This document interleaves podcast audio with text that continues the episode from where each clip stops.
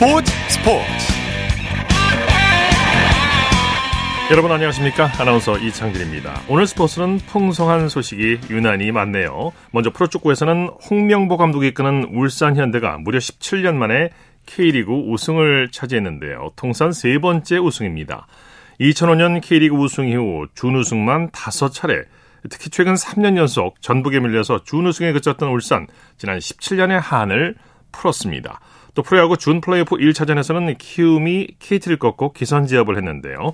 플레이오프 진출에 유리한 고지를 선점했습니다.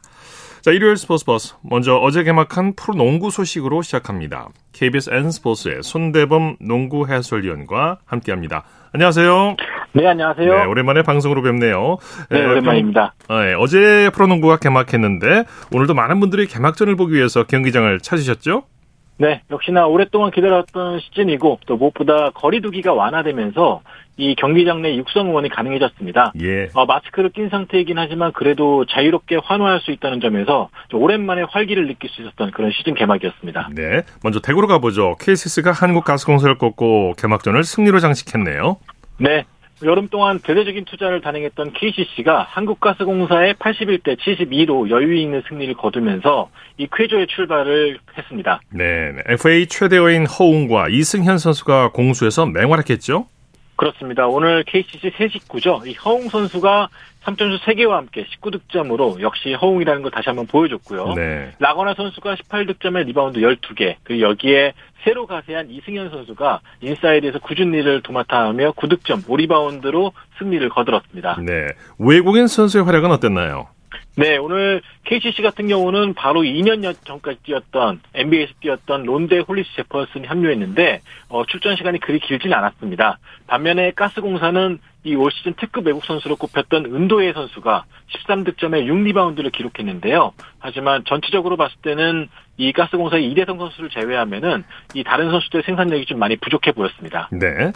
자, 창원으로 가죠. 지난 시즌 최하위 팀인 삼성이 LG를 꺾고 기분 좋은 첫 승을 거뒀네요. 네, 지난 시즌 9승 45패로 최하위 수모를 겪었던 삼성이 이 창원 원정에서 LG를 상대로 접전 끝에 65대 62로 승리하면서 기분 좋게 시즌의 문을 열었습니다. 네, 양팀 모두 감독이 새로 바뀌었는데 어떤 전략으로 맞섰습니까? 네, 양팀 다 비시즌의 감독 조치를 단행했죠. 이 연세대학교와 상무에서 한솥밥을 먹었던 이 삼성 은희석 감독, LG 조상현 감독의 주인공인데요. 어, 두 감독 모두 여름 내내 열정을 보였지만 아무래도 첫 경기다 보니까 경기 내용은 그렇게 만족스럽지 못했습니다. 네. 어, 사실 전략에 비해서 선수들 실수가 좀 많았고 야투 난주를 보였거든요. 네. 어, 삼성도 오늘 이기긴 했지만 실책이 22개나 쏟아지면서 좀 쉽게 갈 수 있는 경기를 좀 어렵게 이겼는데요. 하지만 이 장민국 선수가 또 여름 동안에 훈련에 힘입어서 좋은 활약을 보여줬습니다. 네, LG는 마레이의 퇴장이 많이 아쉬울 것 같아요. 그렇습니다. 오늘 인사이드에서 25득 25분여를 뛰면서 21득점, 11리바운드를 기록했는데 이 골밑에서 이 묵직함 덕분에 상대 외국 선수를 상당히 곤란하게 만들어줬거든요. 하지만 이 개인 파울 5개 누적으로 인해 퇴장을 당하면서 이 마지막에는 웃지를 못했습니다. 네네. 자, KGC 인삼공사가 신생팀 캐롯을 물리치고 2연승을 거뒀네요. 네, 안양에서 열린 KGC 인삼공사와 캐롯 간의 경기는 KGC 인성공사가 73대 62로 승리했습니다. 네. 이 오늘 승리로 KGC는 2연승을 달리게 됐고요. 전날 DB를 상대로 기분 좋게 승리했던 캐롯은 1승 1패가 됐습니다. 네 네. 모든 부분에서 인삼공사가 앞도 있죠. 그렇습니다. 오늘 역시 이 두 팀의 경험, 깊이, 조직력 여러 면에서 차이가 날 수밖에 없었는데요. 어, 특히 KGC 인성공사는 오세근부터 이 새로 가세한 배병준 선수까지 내 외곽의 조화를 앞세워서 일찌감치 분위기를 주도했습니다. 네, 다른 선수도 잘했지만 특히 스펠맨의 덩크슛 정말 멋졌죠. 그렇습니다. 역시나 오늘 경기의 하이라이트였는데요. 이 스펠맨 선수가 지난 시즌 플레이오프에서 부상 때문에 좀 아쉬움이 있었는데 네. 오늘은 19득점으로 맹활약을 해주면서 이 자신의 그 부진을 만회했습니다. 네. 또 문성곤 선수 역시 수비에서 이 상대팀 슈터 전성현 선수를 단 7점으로 묶으면서 수훈갑이 됐습니다. 네. 캐롯의 김승기 감독 서운한 감정을 숨기지 않았다고 하죠. 네, 그렇습니다. 사실 이 이야기가 이 웃으면서 재밌는 분위기에서 진행이 됐었는데 네. 어, 약간 기사로 나가다 보니까 좀 딱딱해진 느낌이 좀 들었는데요. 어, KGC 인성공사의 전임 감독이었죠. 김승희 감독이 이 올 5월 달에 계약이 만료되면서 캐롯으로 팀을 옮겼고 참 오랜만에 이 적장 자격으로 홈을 찾았는데 네. 이 본인에게 홍삼 선물 하나 안 주더라면서 좀 섭섭하다고 말했었는데 네. 네, 이제 어, 기자회견실 내에서는 정작 분위기가 이말 워딩에 비해서 좀 약간 화기애애한 분위기 속에서 진행이 됐습니다. 네. 자, 오늘 열린 경기에서 손 해설위원께서 꼽은 최고의 장면을 든다면요? 네, 오늘 역시 앞서 말씀해 주셨던 인삼공사, 이 스펠맨 선수의 활약을 빼놓을 수가 없는데요. 어, 이 쿼터에만 10득점을 몰아쳤는데 장면 하나하나마다 적극적인 세리머니를 보이면서 분위기를 달궈줬습니다. 네. 어, 덕분에 기뻐하는 팬들을 보니까 어, 저도 프로농구 시즌이 시작됐다는 걸 실감할 수가 있었습니다. 예. 자, 어제 오늘 개막전이 열린 프로농구 현재까지 성적을 한번 살펴볼까요?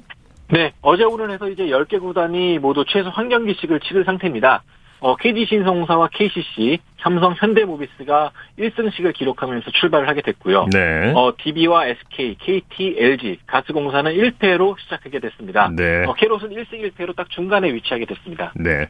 자, NBA 소식 살펴볼까요? 골든스테이트가 조던 풀과 연, 계약을 연장했네요. 네. 어, 지난 시즌 우승팀인 골든스테이트 워리어스가 시즌 개막을 앞두고 또 한 번 대대적인 투자를 단행했습니다. 네. 어, 지난 시즌 우승 주역이자 유망주인 이 조던풀 선수와 4년간 1억 4천만 달러의 계약을 했는데요. 우리 돈으로 따지면 2천억 원이 넘는 거액입니다.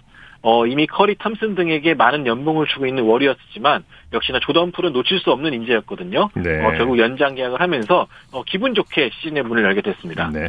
그 밖에 국내외 농구 소식 전해주시죠. 네. 역시 WKBL 여자 프로농구가 10월 30일에 개막을 하게 되는데요. 어, 개막을 앞두고 바로 내일 27일에 이 WKBL 사옥에서 미디어를 대상으로 규칙 설명회를 갖습니다. 이 올 시즌 같은 경우는 감독이 직접 그 판정을 번복할 수 있는 기회가 주어지는 이 감독 챌린지라는 새로운 규정이 도입되는데 어, 이 부분을 두고 미디어와 중계진을 대상으로 심판 설명회를 가질 예정입니다. 네. 소식 감사합니다. 고맙습니다. 프로농구 소식 KBS N스포츠의 손대범 농구 해설위원과 살펴봤습니다.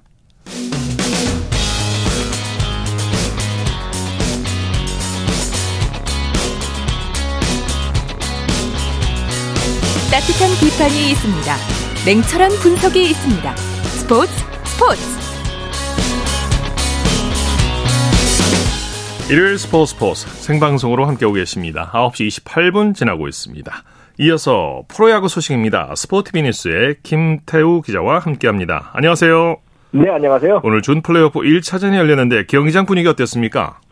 네, 준 플레이오프 1차전 일요일에 열렸습니다. 오늘 고척 스카이돔 정원의 90% 정도를 차지하는 15,000명 이상의 팬분들이 경기장을 찾으셔서 열띤 응원전 펼쳐주셨고요. 네. 요 근래 가을 야구 아무래도 관중수 제한도 있고 감염 위험 등으로 여러모로 함성이 좀 적었던 게 사실인데 올해 가을 야구 뜨겁게 출발하고 있습니다. 네. 자, 키움이 KT를 꺾고 1차전을 승리로 장식했죠? 정규 시즌 3위를 놓고 정말 마지막까지 싸웠던 두 네. 팀이죠. 정규 시즌 성적은 같은데 상대 전적에서 3, 4위가 갈렸던 두 팀. 키움과 KT가 오늘 준 플레이오프 1차전을 벌였습니다. 네. 1차전은 키움이 KT를 8대 4로 누르고 가장 중요하다는 1차전을 가지고 왔는데요. 역대 준 플레이오프 역사상 1차전을 이긴 팀이 다음 스테이지인 플레이오프로 갔던 사례가 무려 86.7%입니다. 예. 아직 시리즈가 끝나지는 않았지만 키움이 유리한 고지를 점령했습니다. 네, 1차전이 그만큼 중요한데 키움이 오늘 초반 분위기를 주도했죠? 경기 초반은 키움의 분위기였습니다. 무엇보다 선발 안우진 선수가 역투를 펼치면서 KT 타선을 꽁꽁 묶었고요. 키움은 1회 이정후, 2회 이지영, 3회 푸이그 선수가 차례로 타점을 기록하면서 3대 0으로 앞서 나갔습니다. 네. 이어 6회에는 송성문 선수의 희생플라이로 한 점을 더 보탰는데요. 이후 KT의 추격이 정말 무서웠습니다. 안우진 선수가 내려간 뒤에 키움 불펜을 두들겨서 7회 석점, 8회 한 점을 뽑아내고 기어이 동점을 만들고 승부를 원점으로 되돌렸습니다. 네. 비기닝이 8회 말이죠? 그렇습니다. 말씀드린 대로 KT가 4대 4까지 따라붙기는 했는데 네. 역전까지는 가지 못했고요. 여기서 키움이 8회 반격에서 넉 점을 뽑아내면서 경기의 쐐기를 박았습니다. 8회 1사 후 이지영 선수의 안타와 김희집 선수의 볼넷으로 만든 기회에서 가을 사나이 송성문 선수의 우중간 적시타가 나오면서 한 점을 도망갔고요. 이어 김준환 선수의 희생플라이 타점 그리고 임지열 선수의 쐐기 우월 투런포까지 나오면서 KT를 주저앉게 했습니다. 네. KT는 김민수, 김재윤이라는 불펜의 미들맨들을 투입하고도 8회를 막지 못하면서 아쉬움을 남겼습니다. 네. 선발 맞대결이 관심을 끌었는데 키움의 안우진 선수 부상 투혼을 보여줬죠. 안우진은 안우진이다. 다시 한번 실감할 수 있었던 한 판인데요. 예. 올 시즌 정규 시즌 최고 투수인 안우진 선수가 가을 무대에서도 그 위력을 이어가면서 힘을 냈습니다. 네. 오늘 6이닝 동안 단 3개의 안타를 맞으면서 9탈삼진 무실점 역투를 펼쳤는데요. 손가락 물집이 잡혀서 6회를 끝나고 마운드를 내려갔는데 본인은 7회에도 던질 수 있다고 이야기를 했다고 합니다. 네. 안우진 선수를 막을 수 있었던 건 오늘은 물집밖에 없었던 것 같습니다. 네. 키움의 홍원기 감독 선수를 칭찬했죠? 네, 경기 후에 홍영기 감독은 8회 말 김희집이 침착하게 볼넷을 고르면서 비기닝을 만들 수 있는 발판을 만들었고 송성문이 중요한 결승 타점을 올리면서 우리 더그아웃 분위기를 최고조로 만들어줬다고 했고요. 네. 이어서 신준우 선수가 초반 호수비로 안우진이 마운드에서 타자와 승부에 집중할 수 있었고 임재열 선수의 홈런으로 승기를 잡을 수 있었다고 했습니다. 네, 케이트는 불펜이 아쉽게 무너졌어요. 그렇습니다. 0대 4로 뒤지고 있다가 넉 점을 따라잡으면 아무래도 분위기를 휘어잡을 수 있는 양상이었는데 가장 믿었던 불펜 투수 2명 김민수, 김재윤 선수가 8회 차례로 무너지면서 아쉬움을 남겼습니다. 네. 이강철 감독은 경기 후 안우진 공략이 쉽지 않아서 후반 기회를 생각했다. 엄상백이 볼이 좋지 않다기보다는 실투가 많았다면서 감쌌고요. 어, 전체적으로 아쉽지만 잘 끌어갔다고 돌아보면서 오늘 부진했던 선수들에 대해서도 믿음을 드러냈습니다. 네, 박병호 선수 역시 국민 거포다운 활약을 보여줬죠. 네, KT 추격의 신호탄이 바로 박병호 선수의 방망이에서 나왔습니다.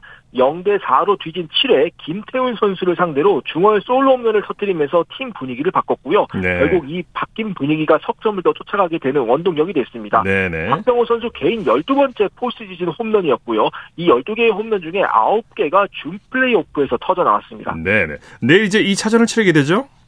네, 내일 오후 8시, 6시 반부터 바로 2차전이 열립니다. 키움으로서는 빨리 시리즈를 마무리하려면 2차전 승리가 반드시 필요한데요. 외국인 에이스 에릭 요키시 선수가 선발로 나섭니다. KT는 지난 13일 기아와 와일드카드 결정전에서 1이닝 투구를 했던 웨스 벤자민 선수가 짧은 휴식 뒤에 다시 선발로 나서는데요. 네. 사실 두 선수 모두 올해 상대 전적이 굉장히 좋습니다. 네. 결국 두 선수가 평상시대로 자기 기량을 발휘할 수 있느냐가 첫 번째 키포인트가 될 것 같고요. 네. 두팀 모두 오늘 불펜에서 문제를 드러냈습니다. 이 문제를 얼마나 해결한 채 경기에 나설 수 있느냐도 또 하나의 관심사가 되겠습니다. 네, 내일 경기 결과가 상당히 궁금해지네요. 야신 김성근 감독이 이 퇴진 의사를 밝혔다고요? 네, 말씀하신 대로 우리에게 야구의 신, 야구로 네. 잘 알려져 있는 김성근 감독이죠. 네. 김성근 감독이 오늘 연합뉴스와 인터뷰를 통해서 지도자 은퇴 의사를 밝혔습니다. 예. 김성근 감독 참 제일교포 출신으로 많은 서름에도 불구하고 정말 잡초 같은 근성과 확실한 야구관으로 오랜 기간 지도사 생활을 했었죠. KBO 리그에서도 정말 수많은 업적을 남겼고요. 또 그만큼 많은 논란을 남기기도 했습니다. 네. 정말 고령임에도 불구하고 최근까지 일본 소프트뱅크에서 고문과 지도자를 거치면서 여전히 변치 않는 야구에 대한 열정을 과시하기도 했는데요. 네. 이런 김성근 감독의 야구에 대한 열정 이런 것들은 논란과 별개로 오랜 기간 팬들의 머릿속에 남을 것 같습니다. 네네. 네. 항상 건강하시길 빌겠습니다. 자, 코리안 메이저리그 소식 살펴볼까요? 김하성 선수가 결정적인 역할을 했죠? 맞습니다. 오늘 김하성 선수의 팬분들 입장에서는 아주 아주 짜릿한 경기였을 것 같은데요. 네. 오늘 페코파크, 근데 홈구장이죠. 페코파크에서 열린 내셔널리그 디비전 시리즈 4차전에서 샌디에고가 LA 다저스를 5대 3으로 역전승을 거두고 3승 1패로 챔피언십 시리즈에 진출을 하게 됐습니다. 예. 사실 경기 중반까지는 다저스가 앞서 나가면서 아, 5차전 열리는 거 아니야 이런 생각이 좀 들었는데요. 0대 3으로 뒤진 7회 샌디에고가 5득점을 올린 게 결정적이었습니다. 네네. 중심에 또 김하성 선수가 있었는데요. 1대 3으로 뒤진 무사 1, 2루 상황에서 김하성 선수가 좌익선상으로 빠져나가는 1타점 2루타를 때렸습니다. 네. 이 안타는 샌디에고의 승리 확률을 극적으로 높이는 안타이기도 했고요. 김하성 선수 메이저리그 포스트 시즌 첫 타점이기도 했습니다. 예. 기세를 올린 샌디에고가 후속타를 터뜨리면서 김하성 선수는 역전 결승 득점에 성공을 했고요. 네. 샌디에고는 정규 시즌 111승을 거둔 다저스를 꺾고 1998년 이후 첫 챔피언십 시리즈에 진출을 했습니다. 네. 샌디에고는 필라델피아와 7전 4선 승제의 챔피언십 시리즈를 치르게 되겠습니다. 네, 승리도 했고 정말 상징적인 안타 득점이었습니다. 맞습니다. 김하성 선수의 활약상을 현지 언론도 앞다퉈 보도했다고 하죠? 네. 빛 LA, 네, 미 4대 스포츠를 통틀어서 LA 연구팀을 물리치자, 뭐 이런 것들 연호하는 구호로 유명한데요. 네. 오늘 김하성 선수의 안타가 나온 이후에 빛 LA로 태고파크가 폭발했다. 이런 현지 언론, 그러니까 뜨거운 분위기를 만들었다는 이야기겠죠. 예. 그만큼 김하성 선수의 안타가 오늘 정말 중요했다라고 볼 수가 있고요. 미국도 사실 타티스 주니어 선수의 공백을 완벽하게 메우고 있는 김하성 선수의 활약을 연이어 앞다퉈 보도를 하고 있습니다. 김하성 선수가 이 기세를 몰아서 챔피언십 시리즈에서도 좋은 활약을 펼쳐줄 수 있기를 기대해 보겠습니다. 네, 소식 감사합니다. 네, 감사합니다. 프로야구 소식 스포티비 뉴스의 김태우 기자와 함께했고요. 이어서 한 주간 이슈가 됐던 스포츠계 소식을 집중 분석해보는 최동호의 스포츠 칼럼 시간입니다. 한국 야구의 살아있는 전설 이승엽 해설위원이 두산 감독으로 변신했는데요. 파격적인 선택이었다고 볼 수 있겠죠. 스포츠평론가 최동호 씨와 함께 스타 선수가 과연 명감독이 될 수 있을지 짚어보도록 하겠습니다. 안녕하십니까? 예, 안녕하세요. 네, 이승엽 해설위원의 두산 감독 변신에 삼성 팬들이 많이 아쉬워하고 있어요. 예, 아무래도 이 삼성 팬들은 많이 아쉬워하겠죠. 어, 이승엽 해설위원이 3년간 총액 18억 원의 두산 감독을 맡았습니다. 네. 그 이승엽이라는 이 살아있는 전설을 이 감독으로 만나게 된다는 것은 뭐 야구 팬들 모두가 기다렸던 일이기도 하고요. 예.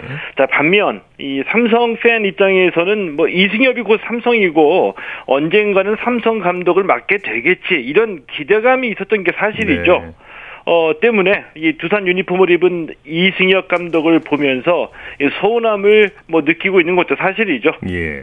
이승엽 감독이 이제 한국 프로 야구를 대표하는 최고의 스타인데요. 그렇기 예. 때문에 이제 감독 이승엽에 대한 기대가 큰 것도 사실이고요.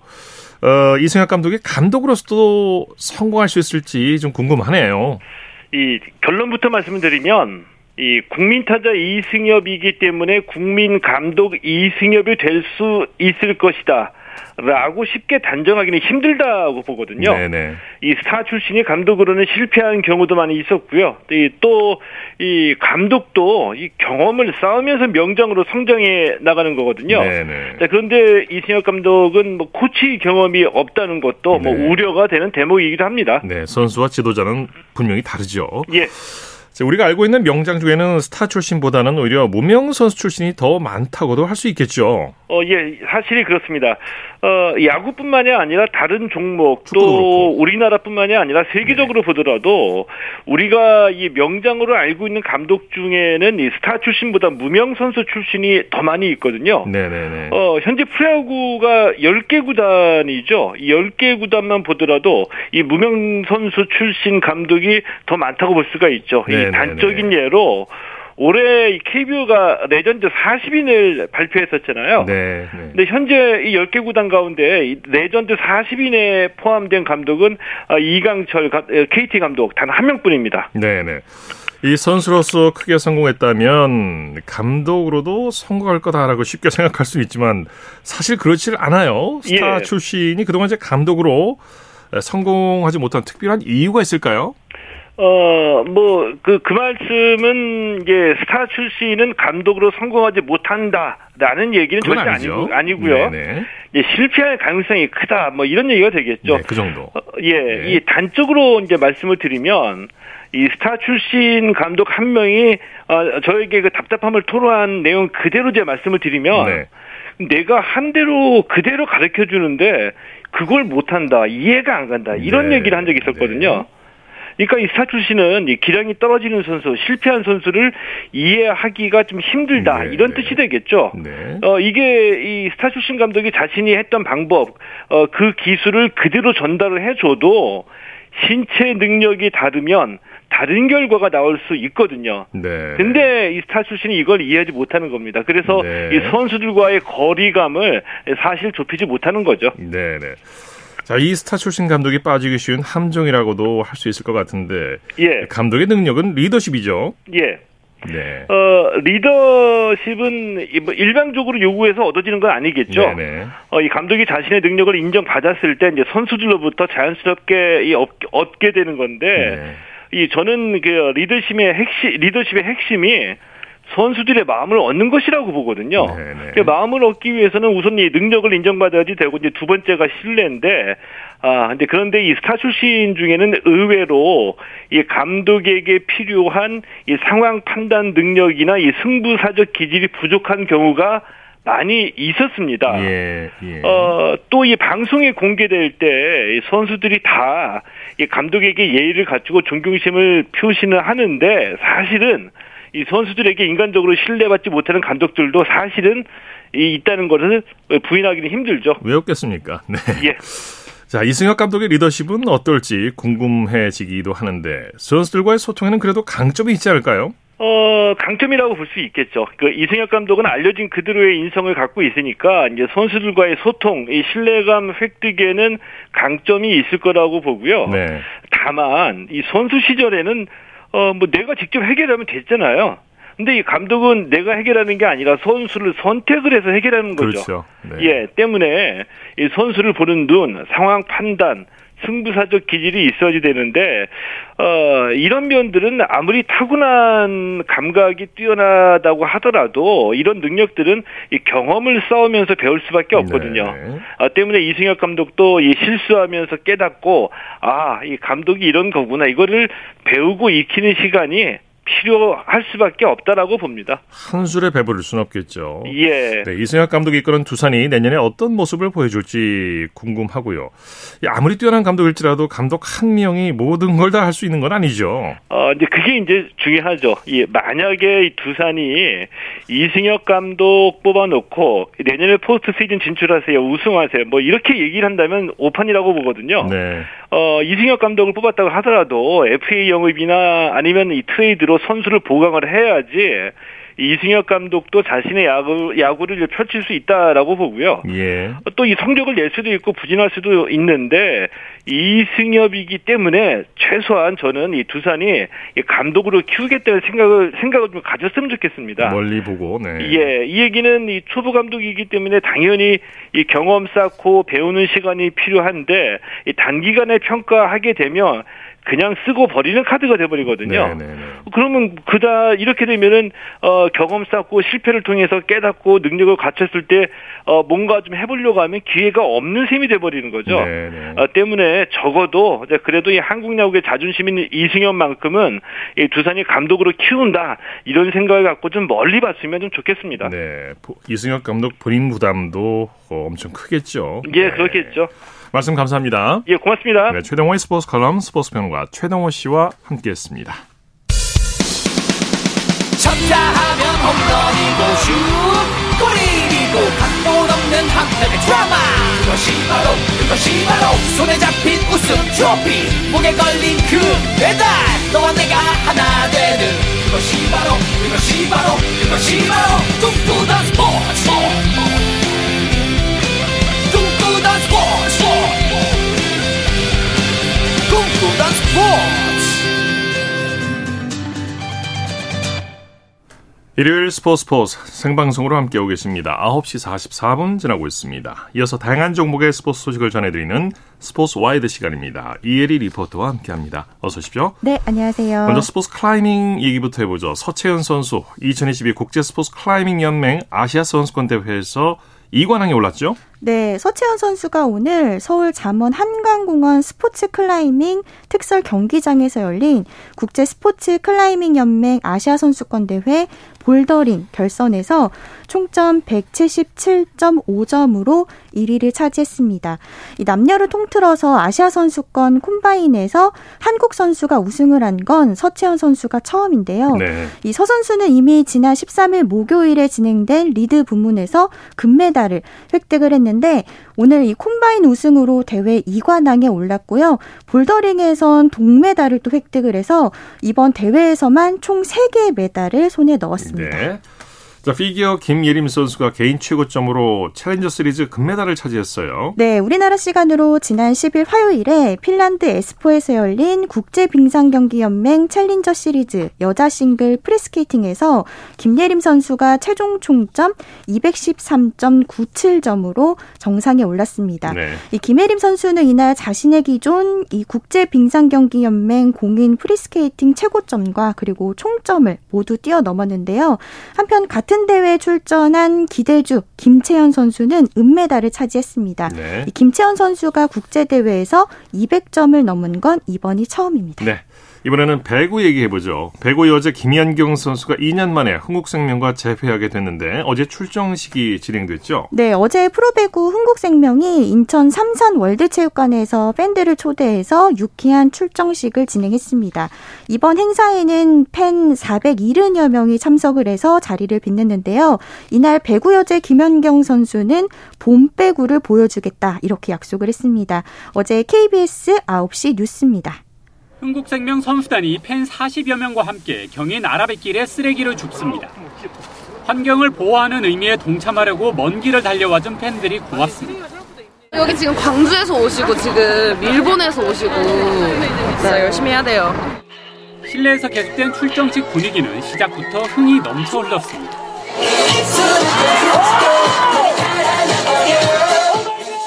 대구여제 김연경 효과로 인해 출정식엔 400명 넘는 팬들이 몰렸는데 애정 넘치는 플래카드가 가득했습니다. 연경 언니 별자리가 어떻게 되세요? 나는 언니 옆자리. 연경 언니 돌잡이 때 내 심장 잡으심. 문구나 이런 것들이 되게 아이디어들이 너무 독특하신 것 같아가지고 예, 손발이 좀 오그라들기는 하지만 아무튼 봄배구를 목표로 예, 이번 시즌 잘해보도록 하겠습니다. 1년 만에 다시 친정팀으로 돌아온 김현경은 새로 부임한 권순창 감독과 격이 없이 소통하며 팀을 이끕니다. 감독님하고 같이 진행을 할게요. 아 별로 안 친하신가 봐요. 아니 그게 아니고 얘가 네. 얼굴이 요만해가지고 아니에요. 누, 누구랑 있어도 그냥 크지 않을까요? 작년보다는 빠를 겁니다. 공격적인 배우가 되지 않을까 좀 생각하고 있습니다. 팬사인회를 끝으로 유쾌한 출정식을 모두 마친 흥국생명은 올 시즌 4년 만에 다시 정규리그 우승에 도전합니다. KBS 뉴스 손기상입니다. 네, 올 시즌 분위기가 더욱더 뜨거워질 것 같습니다. 네. 김연경 선수 덕분에. 자, 이번에는 근대오종에 나타난 샛별 선수, 신수민 선수 이야기 준비하셨다고요? 네, 한국 근대 5종의 대형 유망주가 등장했습니다. 이 세계 유소년 선수권 3관왕에 이어서 전국체전에서도 선배들을 제치고 우승을 한 16살 신수민 선수가 그 주인공인데요. 이 신 선수는 자신의 우상인 전웅태 선수와 파리올림픽 동반 출전을 꿈꾸고 있습니다. 지난 11일 화요일 KBS 9시 뉴스입니다. 16살 고교 1학년 신수민은 근대 5종 세계 유소년 선수권 3관왕에 오르며 혜성처럼 등장했습니다. 신수민은 첫 출전한 전국체전에서 고3 선배들을 제치고 개인전 금메달을 땄습니다. 개주와 단체전 은메달도 추가해 대형 유망주다운 모습을 뽐냈습니다. 열심히 노력했던 만큼 그래도 결과가 나온 것 같아서 뿌듯했어요. 어, 엄마 아빠 사랑해. 신수민은 중장거리 육상 선수 출신인데 지난해 팀이 해체됐습니다. 그러나 전웅태의 도쿄올림픽을 보며 근대오종으로 전향해 새로운 꿈을 키웠습니다. 근대오종에서 가장 좋아하는 선배가 누구예요? 어, 저, 전웅태요. 열심히 하고 어, 항상 좋은 성적을 내는 것 같아서 전웅태는 자신도 이루지 못한 성과를 낸 후배가 기특하다며 파리올림픽 동반 출전을 기원했습니다. 유소년 대회에서도 어떻게 보면 3관왕이라는 그런 저도 이루지 못한 것을 또 이렇게 수민이가 이뤘기 때문에 저는 되게 기대가 많이 되고요. 수민아 가슴에 태극기 달고 곧 만나자. 네, 곧 따라갈게요. 한국 근대오종의 간판 전웅태 그리고 그 선배의 발자취를 따라가려는 신수민 2년 뒤 파리에서 감동의 동반 질주를 꿈꾸고 있습니다. KBS 뉴스 이준입니다. 네, 그리고 한국 쇼트트랙의 간판 최민정 선수가 제60회 대한민국 체육상 개연기상 부분 수상자로 선정됐죠. 네, 문화체육관광부가 지난 14일 금요일에 제60회 대한민국 체육상 시상식을 진행했는데요. 네. 이 최민정 선수가 대한민국 체육상을 수상했습니다. 예. 이 최민정 선수는 올해 2월 베이징 동계올림픽 쇼트트랙 여자 1500m 금메달과 1000m 은메달 그리고 개주 은메달 획득했는데요. 또 4월에는 국제빙상경기연맹 세계 쇼트트랙 세계선수권 대회에서 한국 여자 선수 최초로 개인 통산 네 번째 종합 우승을 달성했습니다. 네, 스포츠와이드 이혜리 리포터와 함께했습니다. 수고했습니다. 네, 고맙습니다.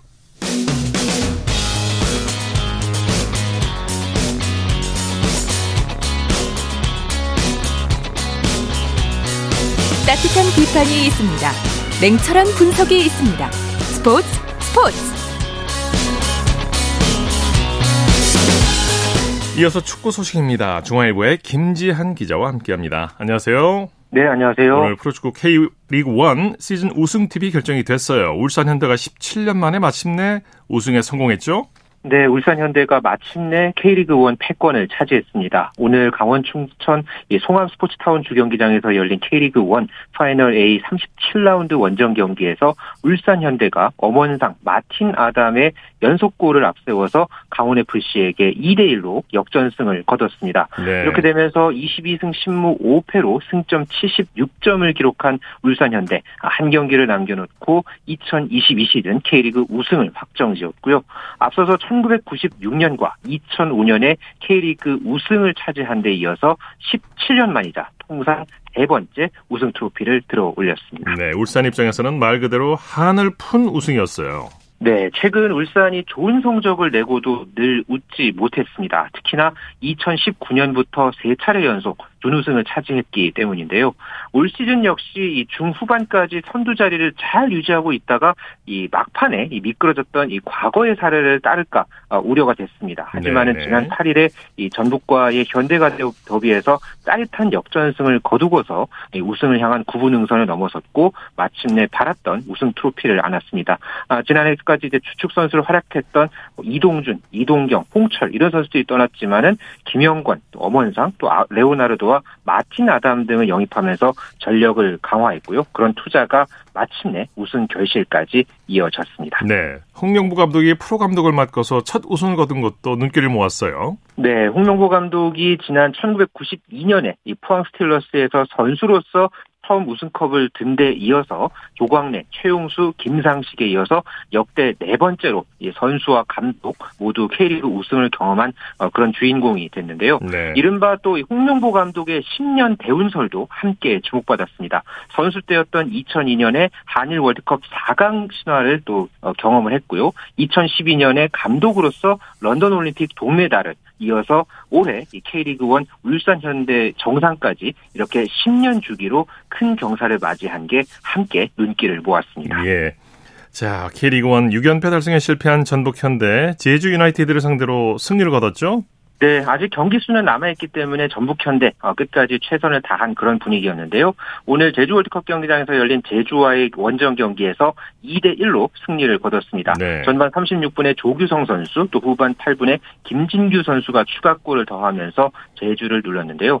전북은 오는 27일과 30일에 FC 서울을 상대로 해서 어, 대한축구협회 FA컵 결승전을 앞두고 있기 때문에 어, 남은 경기에 대한 그런 또 유종의 미를 다짐하는 그런 분위기가 눈길을 모았습니다. 네. 아시아 챔피언스리그 출전권이 걸린 3위 경쟁도 치열하게 이어지고 있는데요. 3위 다툼을 하고 있는 포항과 인천의 경기 조금 전에 끝났죠. 네, 어, 인천 축구 전용 경기장에서 열린 어, 또 다른 이 K리그 1 37라운드 경기에서 포항 스틸러스와 인천 유나이티드가 1대 1로 무승부를 거뒀습니다. 완델손 선수가 이제 포항이 먼저 골을 넣으면서 앞서갔지만은 인천이 후반 33분에 김보섭 선수의 동점골로 균형을 이뤘는데요. 양 팀이 막판까지 1진 1퇴 공방을 펼쳤지만 더 이상 골이 나오지 않고 무승부로 경기가 끝났습니다. 예. 아, 이렇게 되면서 3위 포항과 4위 인천의 이 승점 차는 3점 차를 그대로 유지하게 됐습니다. 네. K리그 1 파이널 B에 올라 있는 팀들은 다음 시즌 K리그 2 강등을 피하기 위한 경쟁을 펼치고 있는데 오늘 세 경기 결과 어떻게 나왔습니까? 네, 파이널 B에 있는 팀들의 희비가 오늘 좀 엇갈렸습니다. 먼저 대구FC가 1만 명 가까운 홈 관중이 운집한 가운데서 열린 이 김천 상무와의 경기에서 후반 20분에 터진 세징야 선수의 동점골로 1대 1로 무승부를 거뒀습니다. 네. 그러면서 남은 한 경기 결과에 관계없이 잔류를 확정지었고요. 반면에 9위에 있던 서울 어, 최하위로 강등이 확정된 성남에게 0대 1로 패배를 당했습니다. 네 네. 또 10위 수원 삼성이 수원 FC에게 3대 0으로 어, 완승을 거뒀는데요. 현재 이 파이널 B의 12위 성남의 강등이 확정이 됐고요.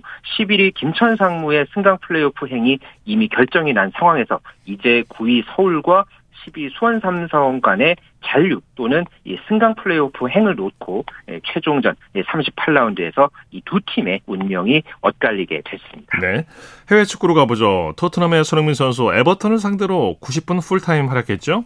네, 로, 어, 영국 런던 이 토트넘 홋스퍼 스타디움에서 열린 에버턴과 토트넘의 경기에 이 손흥민 선수가 선발로 출전을 해서 경기가 끝날 때까지 뛰었습니다. 지난 이 웨스트햄과의 5라운드 이후에 약 한 달 반 만에 90분 풀타임을 어, 손흥민 선수가 소화했는데요. 아쉽게 공격 포인트를 추가하지는 못했습니다. 네. 경기에서는 토트넘이 해리 케인과 피에르 에밀 호이비에르의 연속골을 앞세워서 에버턴을 2대 0으로 어, 제압을 하면서 최근 공식전 어, 3연승과 4경기 무패를 달리면서 프리미어리그 3위 자리를 굳게 지켰습니다. 네, 선두와 승점 1점 차이예요. 그렇죠. 네. 독일 마인츠의 이재성 선수가 골 소식을 알려왔는데 시즌 2호 골을 터뜨렸죠?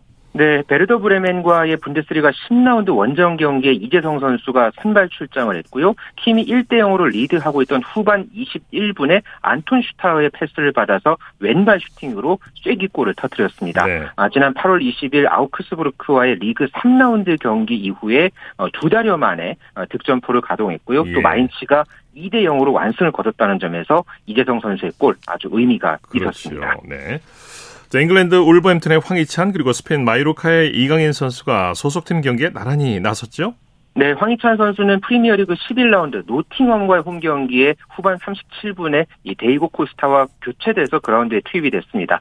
어, 이렇다 할 모습을 보여주기에는 시간이 다소 짧았고요. 울버햄튼은 1대 0으로 승리를 거두면서 4경기 만에 승수를 추가했습니다. 네. 또 이 스페인 마요르카의 이강인 선수는 이 세비야와의 라리가 9라운드 경기에 선발 출장해서 후반 22분까지 그라운드를 누볐는데요. 아쉽게 공격 포인트를 기록하지는 못했고요. 네. 마루, 마요르카 역시 어, 후반 8분에 기습골을 허용하면서 0대 1로 패배를 당하면서 최근 3경기 연속 무승을 이어갔습니다. 네, 소식 감사합니다. 네, 감사합니다. 축구 소식 중앙일보의 김지한 기자와 살펴봤습니다. 스포츠 스포츠 오늘 준비한 소식은 여기까지고요. 내일은 8시 30분부터 들으실 수 있습니다. 함께해 주신 여러분 고맙습니다. 지금까지 아나운서 이창진이었습니다. Spores, spores.